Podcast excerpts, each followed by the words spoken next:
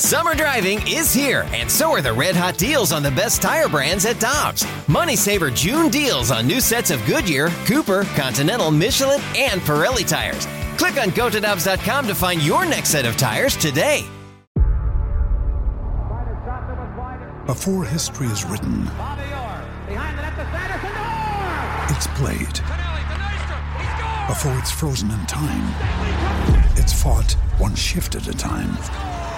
Before it's etched in silver, it's carved in ice.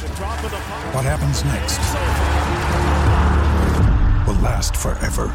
The Stanley Cup Final on ABC and ESPN Plus begins Saturday.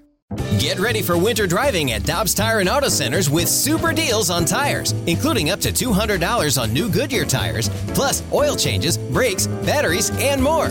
For value and savings, click on GoToDobbs.com today. He's Jamie Rivers. I'm Brandon Kiley. It's Rivs and BK on 101 ESPN. Let's go out to the Brown and Crouppen Celebrity Line, where we are happy to be joined by Cardinals insider for The Athletic, Mark Saxon. Saxy, how you doing today, man? I'm doing fantastic, BK. I'd be doing a little better if the sun were out and I could take the dog for a walk or hit a couple golf balls. But otherwise, I'm hanging in there as we wait for this kind of gloominess to ease. So I hear you went on a little bit of a golf trip yesterday. How'd that go for you? It was beautiful. I did pick the wrong course to walk, though. Have you ever heard of Ann Breyer across the river in Illinois?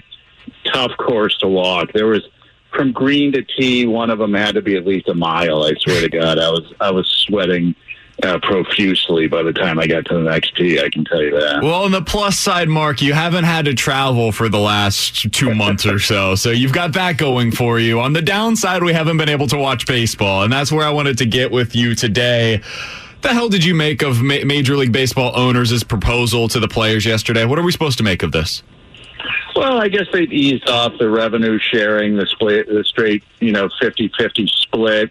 But it sounds like, the players aren't exactly thrilled with this initial, proposal. But the good news is it sounds like there's kind of a drop-dead date of sometime early to mid-June, maybe June 10th kind of area, because they do have to get these camps started fairly soon if we're going to be playing in July. So there's plenty of time to get it worked out. And usually at the beginning of these negotiations, it's really ugly, and then they just kind of get to work and start hammering it out.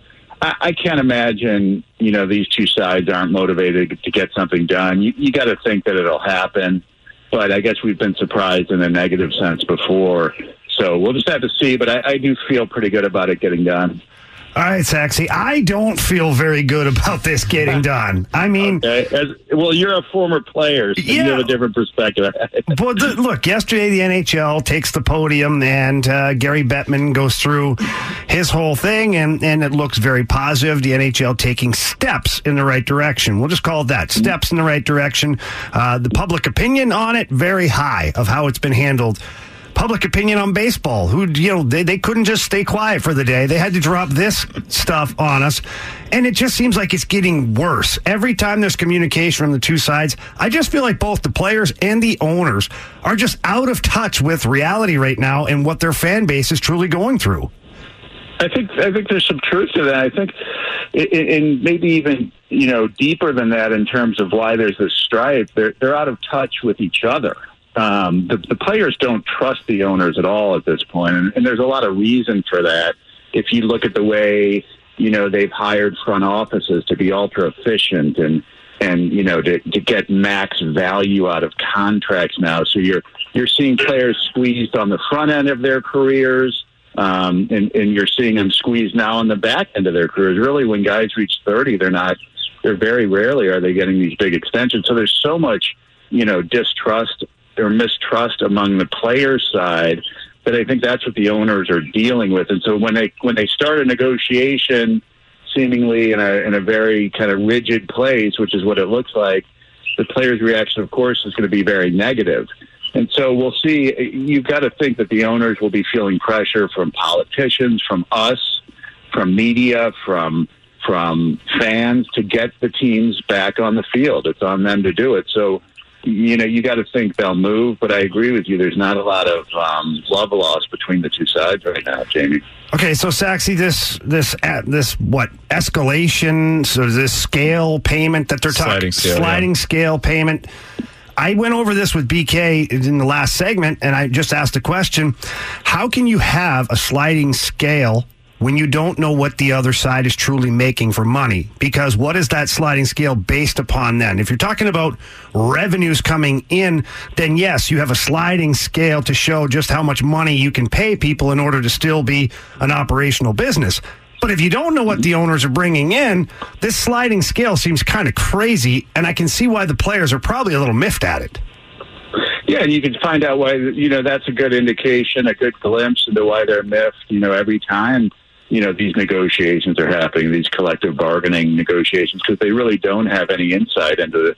They can't see the players' books. Nobody can. They're closed. So, you know, that's a big problem. And I think transparency is important in these talks, and we'll see if there's ever any movement toward that. But the owners have been, like, adamant about keeping that part that way. So that would seem to be a hill that they're willing to die on.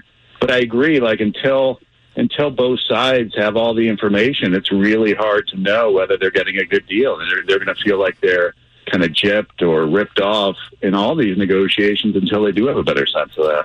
Cardinals insider for The Athletic, Mark Saxon, joining us here on Ribs and BK on 101 ESPN. I did want to ask you about that drop-dead date that you were talking about, Saxy, because it seems like it fluctuates depending on who you're listening to on any given day. I mean, I've seen June 1st. I've seen June 10th. I think that we saw at first there was going to be that 2-week quarantine, and now I think there's questions as to whether or not that's going to have to happen for players. Is there actually a drop-dead date? And kind of as a secondary question off of that, a follow-up question, if you will, if the owners believe that they're going to be losing money on every game, do they really have any incentive to follow on that deadline of a date? Well, I think the incentive, BK, comes from, you know, pressure they're feeling to get something going for the benefit of the league. I mean, if this thing falls apart because they're haggling over money, that's not a good look for this sport, especially as you guys have been referencing with the NHL and NFL and NBA, you know, talking about playing again. If they can't get it done and put something on the field, that's going to be a colossal disaster for this game, and they'll have no one to blame but themselves. And I think the reason it's sort of frustrating, BK, to sort of follow all this stuff is it's so dynamic, as is our understanding of this virus. It's going to change week to week as we learn about cases, as we learn about protocols. Those are going to be shifting. Dates will be shifting. But again, the pressure is to get something on the field. And I think if you don't start in July, it's going to be very tough because we don't know what the fall is going to look like. And I think that's why you're looking at some kind of deadline, because you're going to need at least close to 3 weeks of spring training so that pitchers aren't getting hurt early in the season because they're not built up. So you do need a 3-week spring training. And in order to do that, it's got to be right around mid-June, or we're not going to be playing in early July, as they said. So the whole thing, again, is very frustrating. Let's hope they can get the financial piece done so they can work harder on the health protocols and get them airtight. And then there really could be some semblance of a season. And I think that would make all of us happy at this point. Final question for Mark Saxon of The Athletic here on Ribs and BK on 101 ESPN. Saxy, in your recent questions and answers, or your mailbag that you wrote on The Athletic, you were asked about both Nolan Arenado and Francisco Lindor and how this pandemic affects the Cardinals' potential ability to acquire either of those two players. In your opinion, how does this affect their ability to acquire one of those two?